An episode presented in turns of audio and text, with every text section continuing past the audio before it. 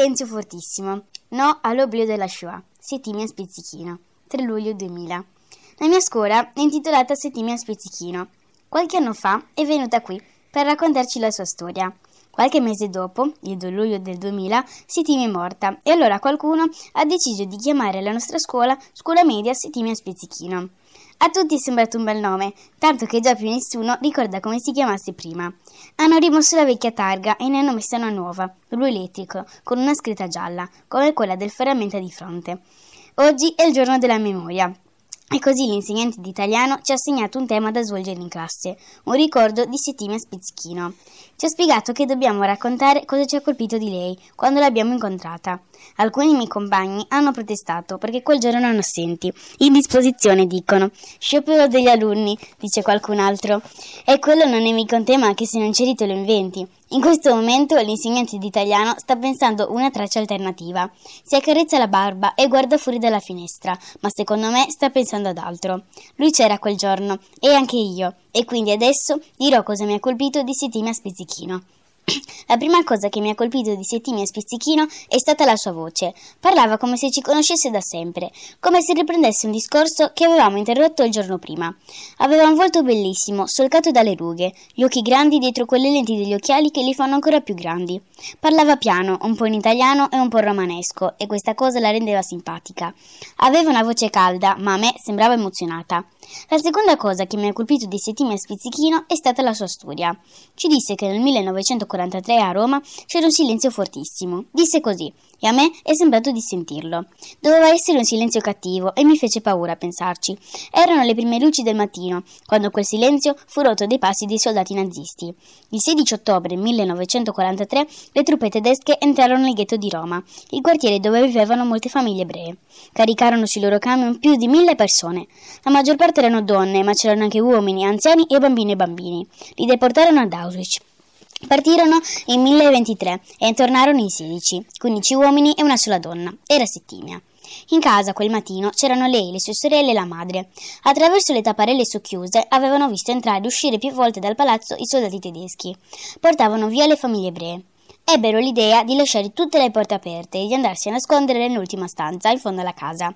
I soldati, vedendo la casa deserta, avrebbero pensato che non c'era nessuno e sarebbero andati via ma una delle sorelle aveva avuto paura ed era scappata via, giù per le scale. In quel momento un soldato nazista stava entrando nel palazzo. A vederselo di fronte, la bambina risalì di corsa le scale, rientrò in casa e corse ad abbracciare la madre. Il soldato la seguì, le vide e le arrestò.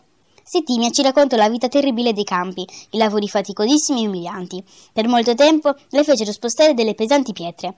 Poi venne usata come cavia per gli esperimenti di Mengele, un criminale nazista che utilizzava i deportati come animali di laboratorio. Di quel racconto mi colpì molto in particolare. Una volta, mentre aspettava in uno stanzone assieme ad altre prigioniere, le capitò di guardare in uno specchio. Da quanto tempo non vedeva uno specchio? Vide una donna riflessa in quella superficie e pensò: Poverina, quella donna sta morendo. Mentre lo diceva, si portò le mani al volto. Anche la figura nello specchio fece lo stesso gesto. Quella donna era lei nell'inverno del 1945 venne trasferita a Bergen-Belsen. Proprio mentre faceva il suo ingresso nel campo, un soldato su una torretta di controllo si era messo a sparare sui prigionieri, senza nessun motivo. Sitimia si gettò a terra e rimase nascosta lì, tra i cadaveri, per diversi giorni. Disse che tra i morti non aveva paura, era dei vivi che bisognava preoccuparsi. Finalmente arrivarono le truppe inglesi e lei fu liberata. La guerra era finita e lei era viva, ma aveva perso tutta la sua famiglia, la madre le sorelle decise che, una volta tornata a casa, avrebbe speso la vita a raccontare quel che aveva vissuto, come erano morte le sue compagne. Ma non lo fece subito, aspettò. Prima di raccontare ai familiari delle vittime cosa era successo ai loro parenti, decise che quel dolore andava rispettato. Mi sembra una decisione bella e giusta. E poi raccontò la sua storia in molte scuole. Accompagnò le scolaresche d'Auschwitz e venne nella mia scuola. Quando andò via, per il resto del giorno, nella mia testa ci fu un fortissimo silenzio. Mi ricordo che sarei voluta rimanere con i miei compagni per tutta la giornata. Non volevo lasciarli e penso che anche loro si sentissero così. Stamattina, però, qualcuno diceva che il giorno della memoria non serve a niente, altri dicevano che serve a non dimenticare. Io penso che, come tutte le cose, serve all'uso che se ne fa. A me piace quando qualcuno mi racconta la sua vita e mi insegna cosa è accaduto nel nostro paese e cos'è stata la Shoah. Quando ho usato quella parola ebraica, Settimia, non ho avuto bisogno di spiegarne il significato. È bastato guardarla negli occhi per vederci passare tutta la distruzione e il dolore di un popolo. E così, quando leggo il suo nome sull'ingresso, un po' sono orgoglioso che tra tutte quante le scuole proprio la mia porti il suo nome. Non è che lo lega tutti i giorni il nome sulla targa, ormai lo so cosa c'è scritto. È una targa. Quando l'hai letta una volta c'è poco divertimento a rileggerla. Però io quel nome lo ricordo. Se si potesse voler bene una persona che hai visto una volta sola, potrei dire che le voglio bene. Mi piacerebbe poterglielo dire dire. Soprattutto mi piacerebbe dirle che io non dimentico. Non ho dimenticato il suo racconto e non ho dimenticato lei.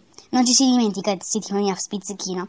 Quando è suonata la campanella, il professore non ha ritirato i temi. Ci ha detto di portarli a casa e di farne ciò che volevamo. Di conservarli, di rileggerli, di leggere ai nostri fratelli più piccoli o a chi non ha conosciuto settimana spizzichino. E io so per quale motivo.